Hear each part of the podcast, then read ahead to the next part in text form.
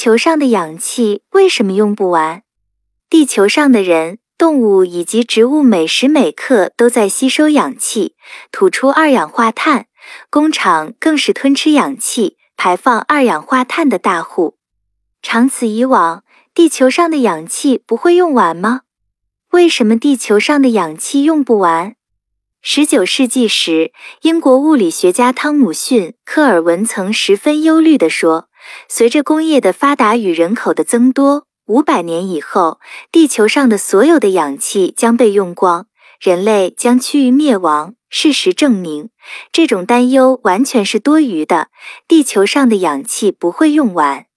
瑞士的科学家谢尼伯曾经做过这样一个实验，他采集了许多植物的绿叶。浸在水里，放到阳光底下，叶子很快就不断的吐出一个个小气泡。谢尼伯用一支试管收集了这些气体。这些气体是什么呢？当谢尼伯把一片点着了的木条扔进试管时，木条猛烈的燃烧，射出耀眼的光芒。这说明试管内是氧气，因为只有氧气才能帮助燃烧。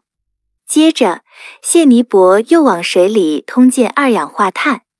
他发现，通进去的二氧化碳越多，绿叶排出的氧气也越多。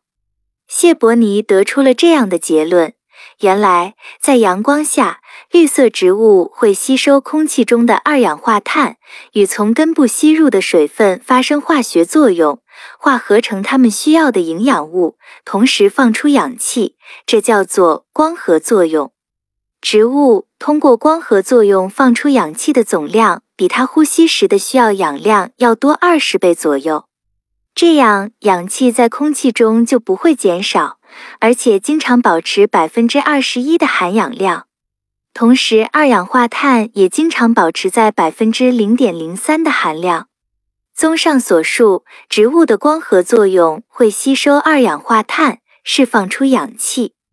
我们就有源源不断的的氧气供应呼吸，但植物的减少将会影响人类的生存，所以我们要保护植物。